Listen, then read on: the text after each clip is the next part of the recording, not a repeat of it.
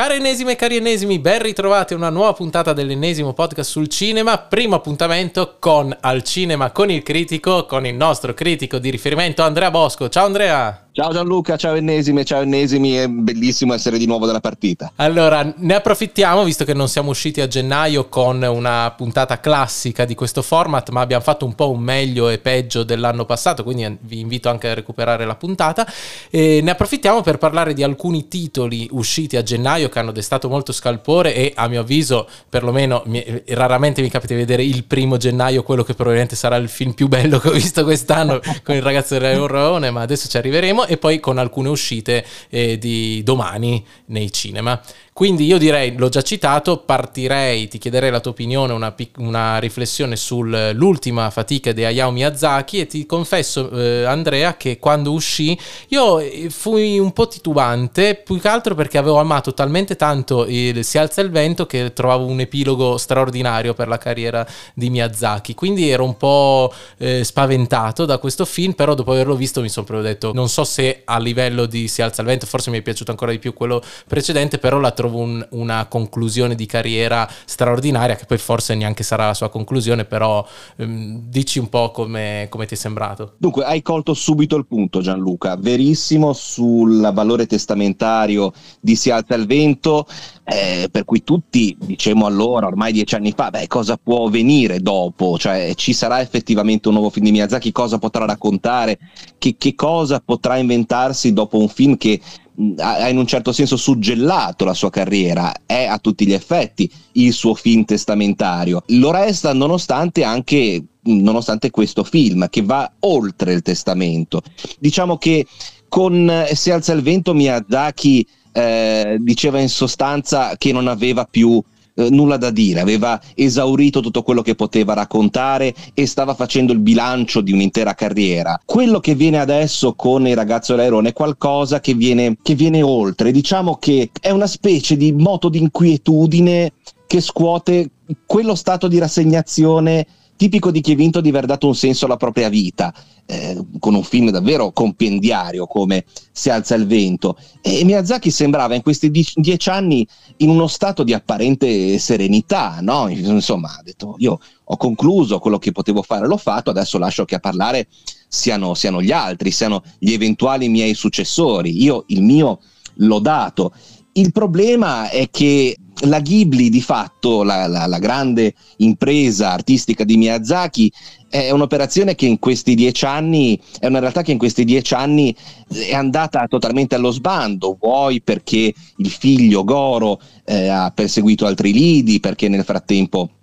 è morto eh, Isao Takahata, vuoi perché nessuno effettivamente abbia preso le redini di questa importantissima eh, realtà artistica. E quindi Miyazaki in un certo senso si è, eh, è come se fosse risuscitato, è come se si fosse svegliato dal torpore, ma non in maniera serena, in maniera davvero angosciata, in maniera eh, ansiosa, perché in fin dei conti questo, questo Il ragazzo e l'airone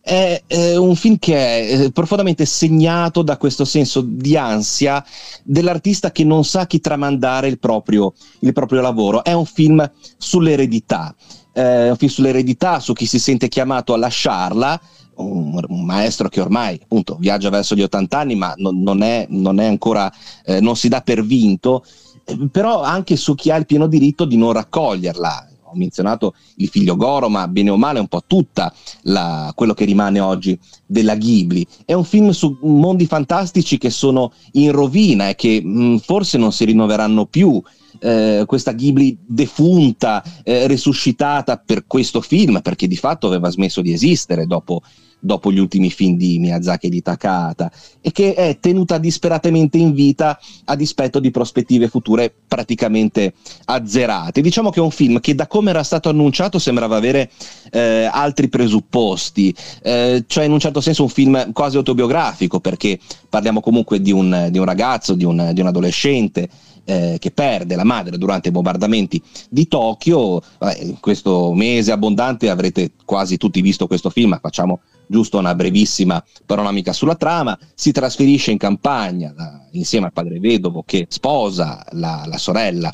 eh, della, della madre del ragazzo e mm, comincia a essere tormentato dalle apparizioni dell'airone eh, del titolo, questa figura che lo trasporta in questo mondo fantastico dove non vigono le, le regole del mondo del mondo materiale e dove lui mm, incontra tutte queste serie di personaggi misteriosi, arcani, che in un certo senso sono i, i simboli eh, di questa sua vita eh, che sta cambiando, di questo suo mondo in disfacimento, fra cui appunto il, questa figura di eh, adesso ricordami tu Gianluca, nonno, bisnonno, adesso non ricordo esattamente il grado di parentela, sì. eh, questo invent- l'inventore di questo mondo sospeso eh, che si sta disintegrando e, e, che cerca in questo ragazzo un successore, no? Ed è difficile non vedere in questo rapporto che si crea alla fine eh, fra questo anziano recluso e questo ragazzo eh, il rapporto che c'è eh, tra Miyazaki stesso e eh, gli eredi che lui vorrebbe trovare prima di, di lasciare eh, questa terra. Perché a mio avviso tutto quanto va visto alla luce eh, del titolo originale del film. Internazionalmente, non soltanto da noi, eh, è uscito con un titolo molto generico, Il ragazzo e l'airone, che in realtà non dà minimamente idea di quello che stiamo eh, per vedere. Il titolo originale è ben diverso e si può tradurre ehm, genericamente come un E voi come vivrete? È già una dichiarazione di intenti, ma in realtà eh, fa riferimento a un, eh, un, celebre testo, un celebre romanzo degli anni 30 eh, di un autore che si chiamava um, Genzaburo Yoshino, che era un, un Bildungsroman, un romanzo di formazione tradizionale appunto sulla, eh, sulla vita di questo adolescente che ne vive di cotte e di crude. E sembrava inizialmente quando il progetto fu annunciato qualche anno fa eh, che questo film dovesse esserne un'effettiva trasposizione diretta. In realtà eh, questo romanzo appare nel film, si vede in una breve scena, ma è soltanto una specie di, eh, di rimando interno. Ecco, quindi tutto quanto si poggia su questo titolo. E voi come vivrete? Cosa farete voi dal momento che, che io non ci sarò più? Ed è una domanda retorica fino a un certo punto, perché eh, il fatto che Miyazaki si senta isolato, si senta senza persone che continuino la sua opera, è come se lo avesse risvegliato da, da questo torpore. Infatti, credo che sia già al lavoro sul prossimo, sul prossimo film. Però, appunto, vedendo questo film, eh, che è al tempo stesso abbastanza semplice, perché i temi sono quelli: il superamento del lutto, ma anche appunto la necessità di trovare un futuro al proprio lavoro, un senso al proprio passaggio su questa terra e, contemporaneamente però anche molto complesso, un film eh, pieno di simbolismi, pieno di metafore, eh, di, di, di, segni arcani, eh, rimandi interni all'opera di Miyazaki, tutti questi per- strani personaggi che si aggirano per questo mondo fantastico, è in un certo senso un mega concentrato eh, di quello che Miyazaki è, è stato come uomo e come artista, in un certo senso più che a Si alza il vento, che era invece un film molto tradizionale per i suoi standard, questo sembra quasi una versione ancora più allucinata, ancora più dispersiva eh, della città incantata. Ecco, questo in un certo senso è proprio una specie di, di, di, di seguito ideale della città incantata, un film esoterico, un film eh, imperscrutabile, dove questo leitmotiv che ha accompagnato la, la, la, poetica di Miyazaki per molti decenni, quello del volo, in realtà qui è una continua caduta, è uno sprofondare, è un film di, di personaggi che sprofondano, che cadono, eh, che si perdono, no? È un film quindi molto più spiazzante, molto diverso da quello che i presupposti lasciavano intuire. Questo non significa che non sia un film straordinario, un film che è un grande piacere vedere e che eh, è in grado sia di stimolare sia di emozionare. Ecco, eh, Gianluca, tu come ti sei approcciato al film? Come l'hai trovato? No, io sono rimasto assolutamente affascinato, stregato, tra l'altro anche in un contesto inaspettato perché ho ritrovato la sala di Aosta, uno spettacolo il sabato pomeriggio completamente piena e ti garantisco che non è una cosa molto, molto consueta e specialmente di un pubblico di over 40, cioè tipo un centinaio di posti di ragazzini sotto i 14 anni, ce ne saranno stati 4-5 di cui due erano le mie due bimbe, quindi anche questa è una bella sorpresa no? perché eh, purtroppo c'è sempre questo accostamento accostamento forzato tra animazione necessariamente un pubblico infantile e invece è stata una visione molto bella che sta continuando a crescere all'interno di me e abbiamo parlato di successo in sala, un altro film che è andato molto bene in Italia, anche quello abbastanza in maniera inaspettata specialmente per la tipologia di film ehm, che è, è, Perfect Day di Wim Wenders che quello non ho, non ho avuto la fortuna di andare a vedere al cinema e quindi sono molto curioso di sentire la tua opinione in merito. Sì, è il mese del sollevante. Gennaio ha visto in vetta la classifica degli incassi, in cima Miyazaki, seguito subito dopo da Wenders o viceversa, adesso non ricordo, comunque è stata una, una lotta a due fra due titoli provenienti dal, dal, Giappone. Vuoi perché effettivamente le uscite di inizio anno non prevedessero chissà quale eh, quale blockbuster del, del, del, di inizio stagione o qualche titolo eh, in, in, vista della notte degli Oscar. Fatto sta che hanno avuto assoluto a campo libero questi due titoli eh, complessi, appunto non per il grande pubblico, eppure che hanno avuto un grande successo. Credo che eh, Wenders abbia viaggiato verso i 4-5 milioni di, di, euro di incasso, comunque eh, da noi a Genova, che è una città notoriamente abbastanza eh, age, da un pubblico abbastanza, abbastanza age, eh, continuavo a vedere frotte e frotte di persone che uscivano dalla sala, spettacoli eh, col tutto esaurito e continua ad essere ancora in sala con, con, grandi risultati. Quindi sì, il film di Wenders, a differenza del film di Miyazaki, è un film decisamente più semplice, decisamente più aggredibile, per quanto eh, sia un film profondamente eh, autoriale. Dunque, Wim Wenders è una figura emblematica, una figura fondamentale del cinema europeo a cavallo fra i due secoli. È uno dei eh, cineasti più cosmopoliti, credo mai esistiti, un regista che ha girato praticamente ovunque, che si è dedicato a qualsiasi tipo di,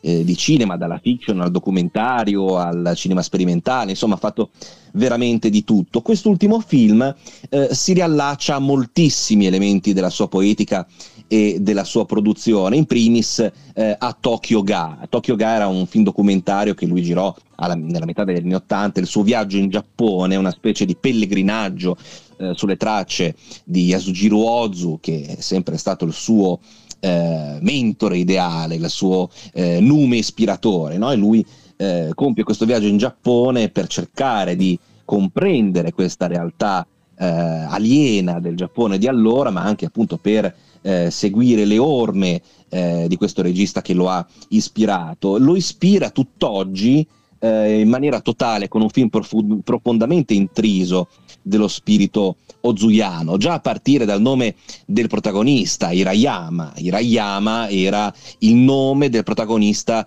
eh, del gusto del sake, che è l'ultimo film di Ozu, è un omaggio chiaramente voluto. Eh, però ecco, è un film che si riassume in, in pochissime parole. È la vita quotidiana eh, di un addetto dei bagni pubblici di Tokyo. Noi seguiamo la sua vita per 12 giornate, questa scansione precisa, questa vita normalissima fatta degli stessi gesti che si ripetono di giorno in giorno, sconvolti però da piccoli episodi che ne minano eh, l'equilibrio. Noi non sappiamo molto di questo personaggio, non, anzi non sappiamo praticamente nulla e a mano a mano in queste due ore abbondanti di durata noi capiamo quali siano forse le sue origini, cosa l'abbiano portato a dedicarsi a un lavoro tanto modesto ma soprattutto a, ad applicarci in maniera così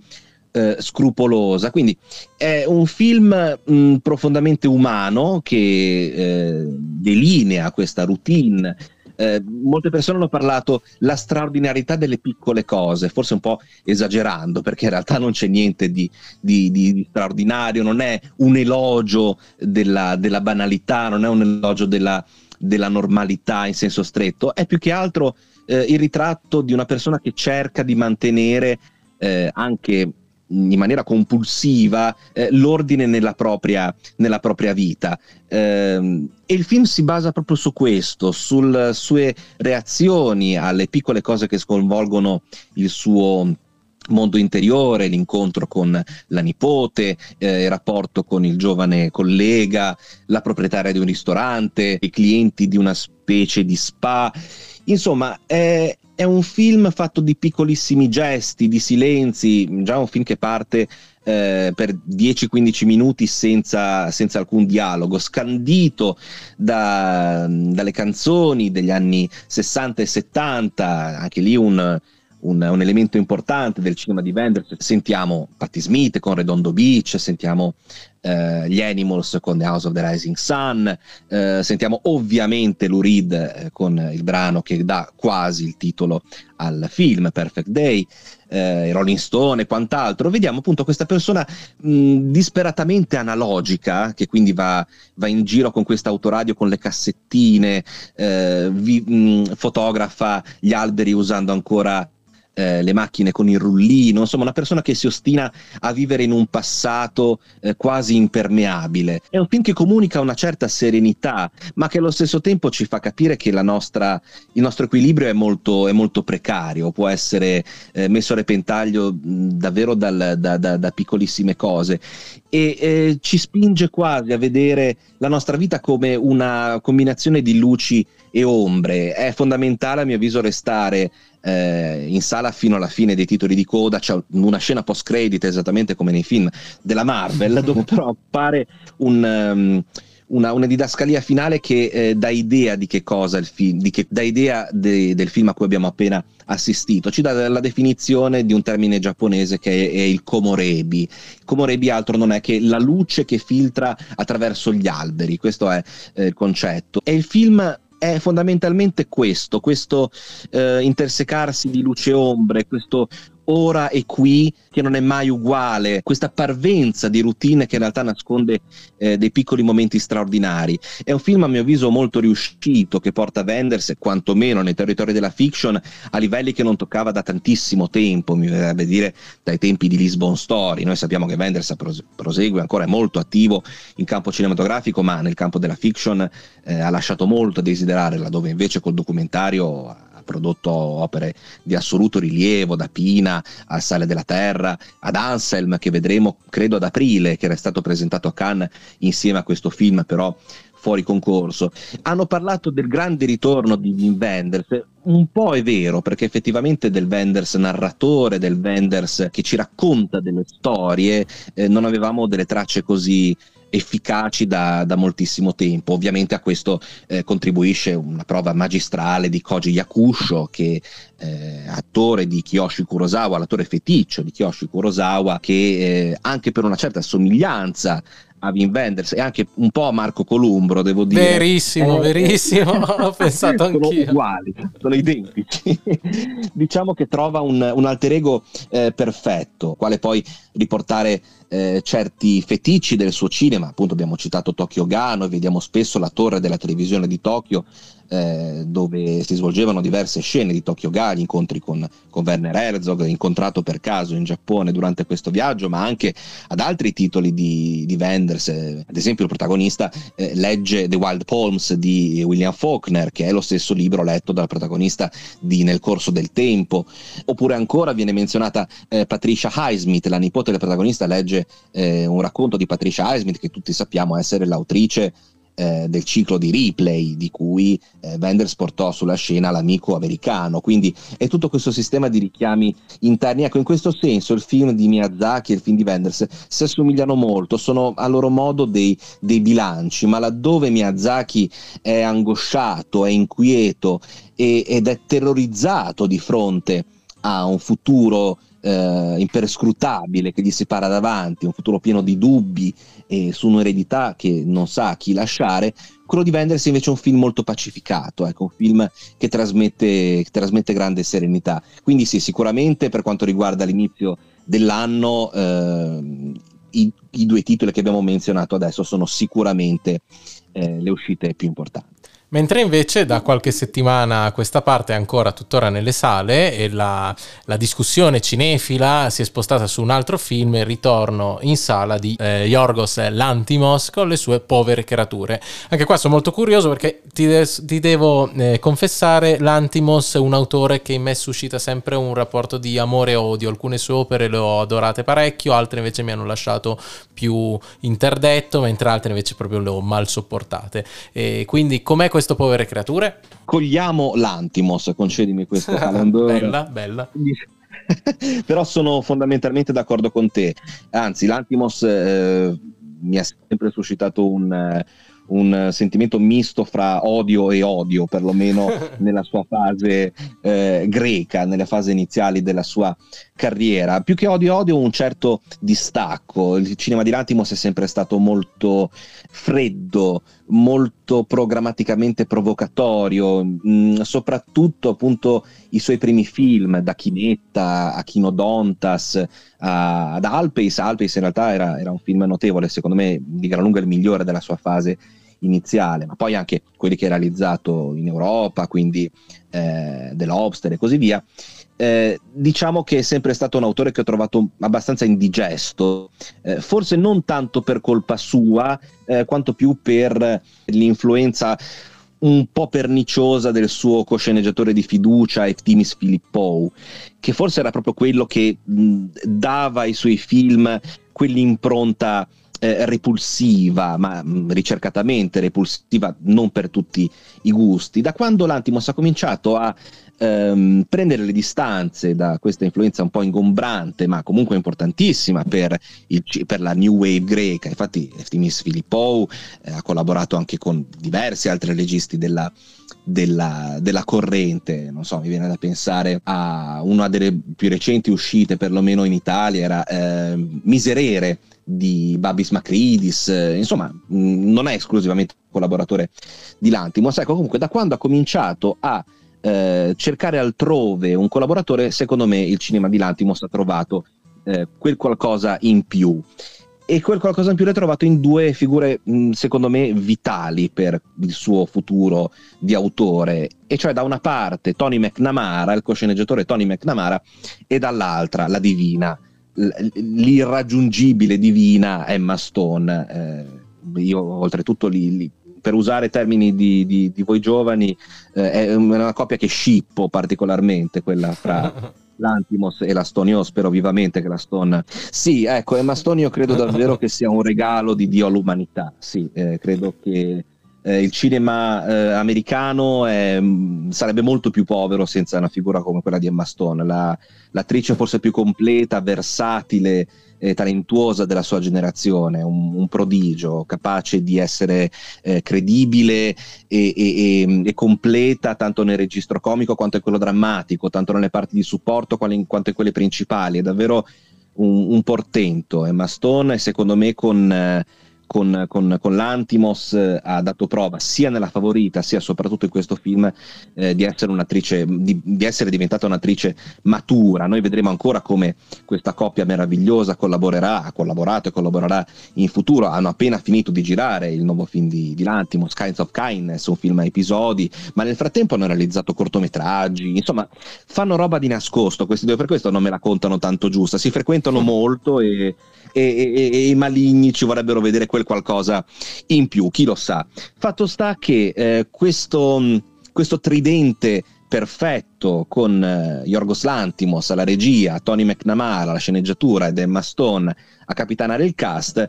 è un incontro delle migliori occasioni. Io per quanto mi riguarda ho un giudizio molto positivo della favorita, eh, ne venivo appunto da tanti anni di diffidenza nei confronti del cinema di Yorgos Lantimos, devo dire che non è che mi sia dovuto ricredere con questo film, però sono consapevole di aver visto qualcosa di, di diverso, di un tentativo di approcciare il pubblico in maniera differente, credo che sia davvero un grande film. E questo eh, Povere Creature è un ulteriore passo in avanti, è un ulteriore ulteriore evoluzione del cinema di, di Lantimos. Eh, è l'adattamento di un romanzo anni 90 di Alasdair Gray, mm, ormai mh, mm, uso una definizione che da Venezia credo abbiano usato praticamente tutti, un Frankenstein incrociato con Barbie. Sì, è vero, è verissimo, ma c'è anche qualche cosa in più. È vero che è una storia eh, di emancipazione, è la storia eh, di una donna in epoca vittoriana, in questa viene idealizzata, un po' steampunk, un po' eh, psichedelica, no? eh, la, la, scoperta dell'identità di questa donna che si muove in questo mondo maschile eh, oppressivo, eh, che la vuole controllare, che vuole eh, ridefinirne l'identità a modo suo, imbrigliandola, e in realtà appunto lei compie questo viaggio, questo personaggio, Bella Baxter, che eh, è davvero una specie di mostro di Frankenstein, è nient'altro che una, una, una donna resuscitata, eh, però non eh, con il suo cervello, ma con il cervello del figlio che portava in grembo perché era incinta. Quindi c'è questa specie di eh, rieducazione completa alla vita di questo eh, neonato dal corpo di donna matura. Un film che per la prima mezz'ora in cui abbiamo questo contrasto, questa donna eh, cresciuta, comportarsi come, come, un bambino, come un neonato, eh, dà via a delle soluzioni eh, comiche davvero irresistibili che poi proseguono anche nel corso del film. Comunque eh, l'inizio del film, la prima mezz'ora, quella tutta concentrata nella, nella, casa studio del dottor Godwin Baxter, interpretato da un fantastico Willem Dafoe, eh, è questa specie di preparazione al grande viaggio iniziatico di, di, Bella Baxter. Quindi cosa dire di questo film? È un film sorprendente, un film provocatorio, un film molto divertente, eh, di un umorismo molto sarcastico, molto pungente, costantemente sopra le righe, un film di due ore e un quarto che non ha un cedimento, un film col volume sparato a 11 dall'inizio alla fine, pieno di dialoghi ficcanti, di soluzioni visive eh, strepitose. È un film come eh, La Favorita girato in gran parte abusando in maniera tratti oltraggiosa del, del grandangolo e del fisheye, con queste inquadrature spalancate sul mondo, che erano state ai tempi eh, abbastanza eh, discusse quando usate nella favorita, perché ritenute abbastanza gratuite. Eh, in questo film invece eh, questo, questo, stile di Lantimos, che era stato così eh, fondamentale per eh, determinare l'identità della favorita, però poteva sembrare a tratti un po' gratuito, qui invece è perfettamente compiuto, è perfettamente giustificato, perché noi vediamo il, il mondo esterno, questo mondo fantastico, idealizzato, appunto dicevamo a metà fra eh, lo steampunk e la cinefilia, eh, dagli occhi di questo... Di, di, di, questa nuova creatura che la vede con occhi, con occhi diversi, quindi un mondo deformato, no? un mondo eh, che non rispetta le proporzioni e, e, l'identità del mondo comune. Quindi da quel punto di vista mh, l'Antimos ripete eh, il suo stile che aveva trovato dalla favorita, ma lo rende davvero funzionale, non più semplicemente una, una trovata estetica. E poi sul piano del racconto, beh, è fondamentalmente una specie di grande parodia del romanzo vittoriano, no? quindi da, da Charles Dickens in, in giù eh, però appunto visto con ottica molto moderna, si è voluto definirlo un film mm, sì profondamente femminista, il che è vero, è, è, è innegabile che ci sia il, in questo ritratto di, di, donna che si libera delle maglie eh, di una società maschile oppressiva, eh, è, è, tutto quanto vero, però va visto anche in ottica più generale. È un film che parla della scoperta della propria identità e della necessità di riacquistare, di conquistare la propria eh, libertà personale. L'Antimos è diventato a tutti gli effetti un autore internazionale che può lavorare ovunque e può adattarsi a qualunque tipo di, di cultura e di situazione, laddove invece quando continuava a lavorare in Grecia si fossilizzava sulla realtà eh, sociale greca, rischiava di rimanere chiuso, di parlare sempre delle stesse cose, di fare un cinema asfittico. Questo è un cinema che si apre, è un cinema libero che si rivolge a qualunque genere di spettatore e questo spiega anche perché eh, il film stia andando molto bene, perché pur essendo un film d'autore con tutti i crismi, sì va bene, certo è uno dei film che eh, farà la voce grossa e l'ha fatta eh, in questa stagione premi fino adesso, però comunque è un film difficile da affrontare, eppure sta andando eh, molto bene. Se eh, Yorgos Lantimos ha intenzione di proseguire mh, per questa strada, mh, Ponti d'Oro a, a, questo ritrovato autore purché continua a portarsi dietro eh, questa, questa, squadra straordinaria composta da, da, McNamara e da Emma Stone. Quindi eh, per quanto mi riguarda un film inaspettatamente straordinario. Benissimo, e tra l'altro altra uscita di gennaio, della quale però abbiamo parlato nella puntata precedente, The Holdovers, vero Andrea che avevi detto che era stato folle non farlo uscire durante il periodo natalizio? Completamente, perché... sì, era, era previsto inizialmente a fine novembre e poi adesso a metà metà gennaio hanno proprio mancato completamente l'obiettivo più facile, il periodo natalizio. Quindi, Correte a vederlo. Sì, ripeto, recuperate la puntata se volete sentirne parlare, comunque ancora in sala, quindi approfittatene. E mentre invece adesso parliamo di film che saranno, che sono in uscita da ieri, perché la puntata esce giovedì, il venerdì e i film di solito escono giovedì. Green Border, film gran premio dell'ultima, della giuria dell'ultimo festival di Venezia, un film del quale ho sentito parlare parecchio e quindi Andrea dici un po'. Sì, vi posso anticipare qualcosa su, su Green Border in uscita è uscito ieri, ne parliamo oggi con un paio di giorni di anticipo, è un film di cui si è parlato moltissimo sia nella sua presentazione a Venezia, perché comunque è ehm, un film di quelli che definiscono un film eh, profondamente attuale, no? un film necessario, queste etichette molto antipatiche che però ne rendono molto l'idea di cosa sia il film. È il nuovo film di Agnieszka Holland, che è una delle eh, voci più importanti del cinema polacco degli ultimi eh, 40 anni, un'allieva di, di Zanussi, insomma mh, mm, una, una voce stentoria di questa scena che io ve lo devo confessare, credo che sia la scena cinematografica più eh, noiosa d'Europa, o quantomeno la meno, la meno brillante. Eh, questo perché il cinema polacco mh, ricicla un po' gli stessi, sempre gli stessi temi, l'eredità eh, pesante e letare della, dell'oppressione sovietica, eh, il suo status di come dire, cuscinetto fra Occidente e Oriente, insomma le tematiche sono sempre più o meno le stesse, è un tipo di, di scena cinematografica che mi appassiona molto poco, un film che si concentra sui grandi movimenti geopolitici di questi ultimi eh, decenni sulla tragedia della migrazione, eh, sul dramma dei profughi, eh, quindi un film che, mh, che peraltro si, con, si, trovava a Venezia a condividere eh, lo stesso spazio di Io Capitano di, di Matteo Garrone, di cui in un certo senso è proprio l'inversione eh, totale. Sono due film che raccontano più o meno la stessa storia. Eh, il film di Garrone si concentrava sul dramma del viaggio di due ragazzi senegalesi, qui invece ci spostiamo eh, verso la Siria, verso l'Afghanistan, due scene molto diverse, due frontiere diverse. Da una parte il, il mar Mediterraneo, eh, dall'altra invece le, le foreste eh, al confine proprio fra eh, l'Unione Europea e, e, l'Est. Il green border del titolo, il confine verde del titolo è esattamente questo, la foresta di Bialowieza, eh, che è una foresta che è situata proprio sul confine tra Bielorussia e Polonia. È confine verde proprio perché si tratta di un confine naturale, una foresta, ma anche in senso lato, per significato esteso, un confine labile. Ecco, non abbiamo eh, delle frontiere, controlli passaporti, tutte queste cose, no, sono semplicemente dei filari di alberi su cui hanno steso del filo spinato, quindi delle terre di nessuno che eh, i profughi che arrivano da, da, da, dal Medio Oriente ma non solo, si, si, ritrovano a valicare nelle condizioni più,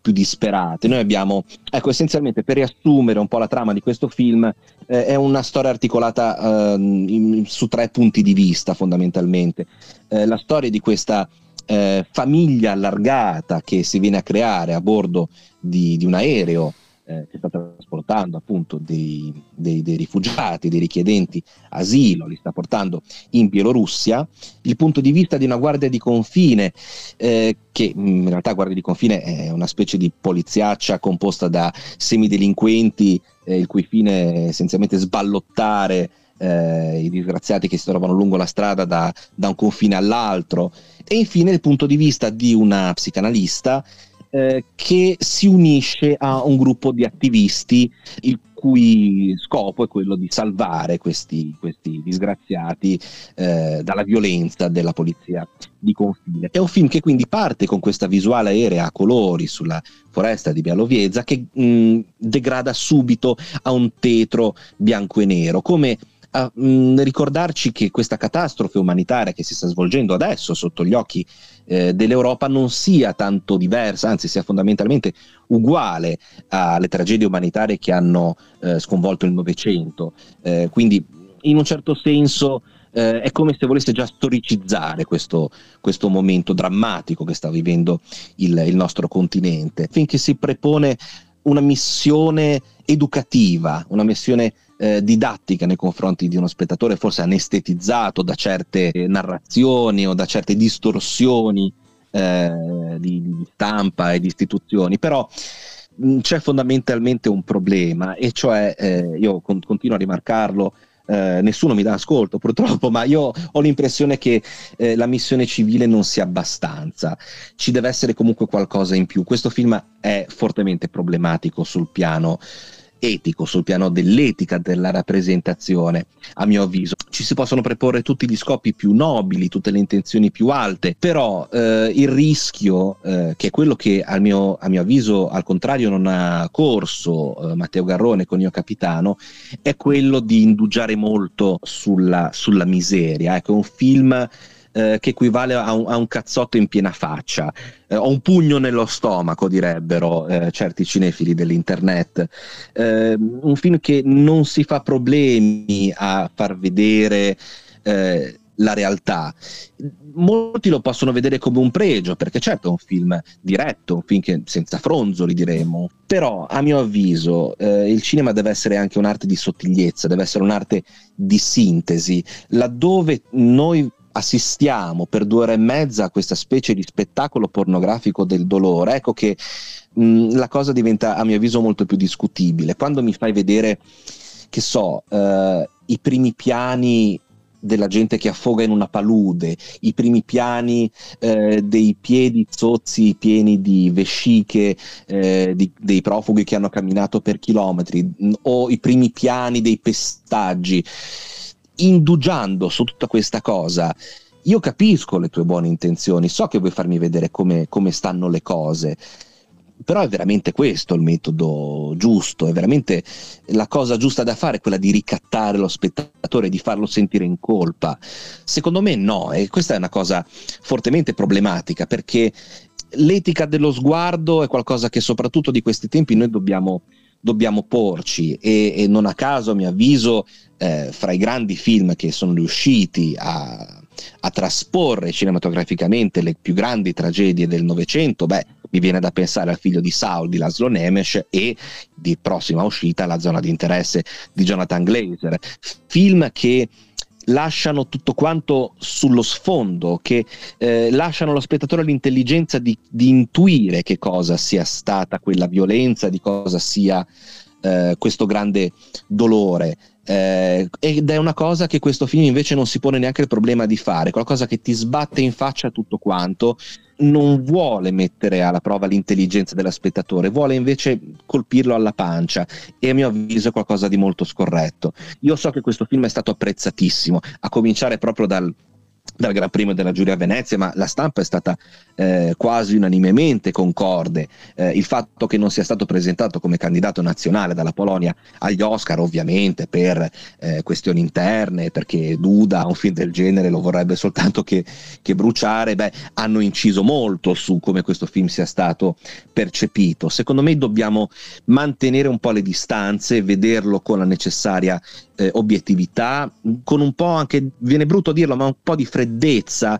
e capire che questo non è l'atteggiamento giusto per raccontare eh, queste storie. O concepisci un sistema che funzioni cinematograficamente, che trovi un senso narrativo, estetico, ma appunto anche etico a quello che mi stai raccontando, oppure vai sul, eh, sul documentarismo spinto fai un documentario la fiction per queste cose funziona eh, molto raramente. A me viene in mente un piccolissimo film italiano uscito eh, credo due anni fa eh, che si chiamava Europa di Haider Rashid,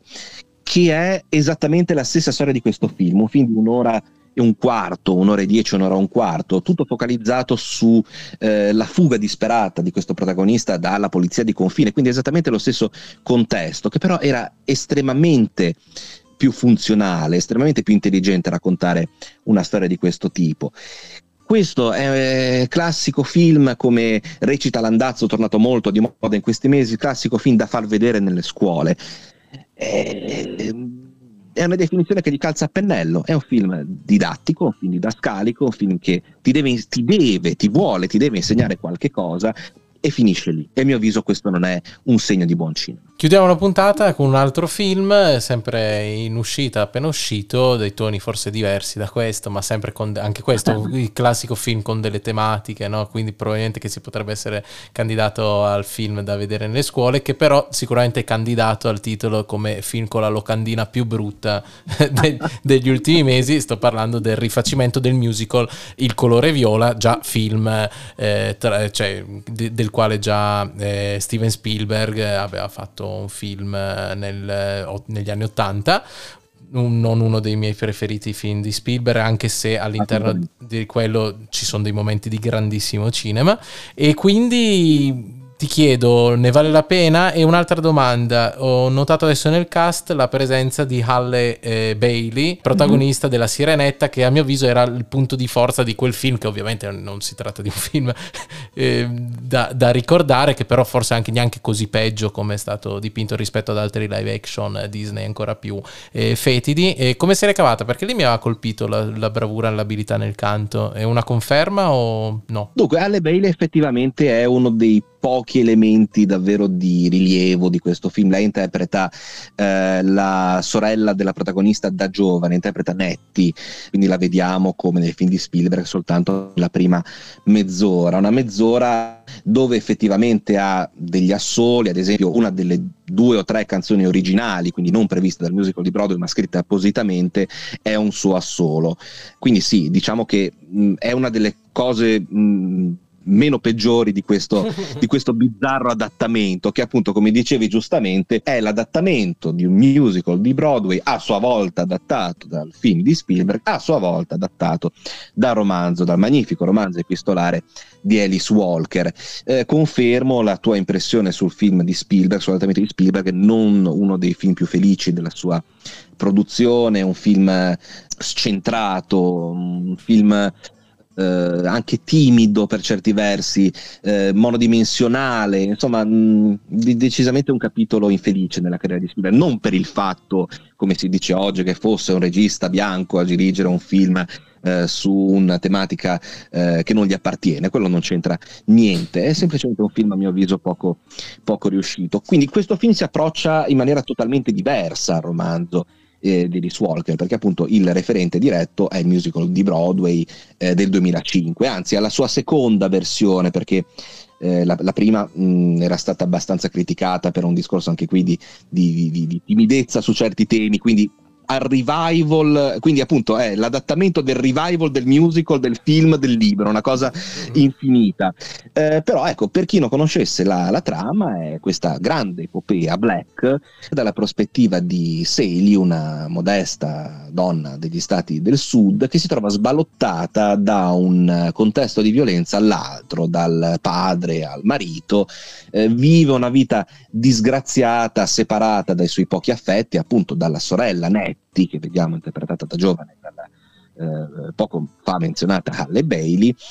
e eh, vive questa lunga eh, vicenda progressiva di liberazione. No? Abbiamo parlato di liberazione prima nel caso di Povere Creature, anche questa è una storia di, eh, di affrancamento da una condizione ehm, di sottomissione eh, dalla società, dal, da, da, dal maschio e, e, quant'altro. Quindi la quotidiana miseria eh, di questa moglie soggetta a ogni genere di angherie che entra in contatto lungo i suoi anni di vita con varie persone che la ispirano, che eh, la convincono a liberarsi da questo gioco. Eh, prima eh, la nuora, o per meglio dire la moglie eh, del figliastro, eh, poi una, una diva eh, del musical interpretata da Tara G.P. Hanson eh, e poi anche altri vari personaggi insomma che, che, contribuiscono a creare questa specie di sorellanza, di solidarietà eh, fra donne che si sostengono a vicenda. Ora, eh,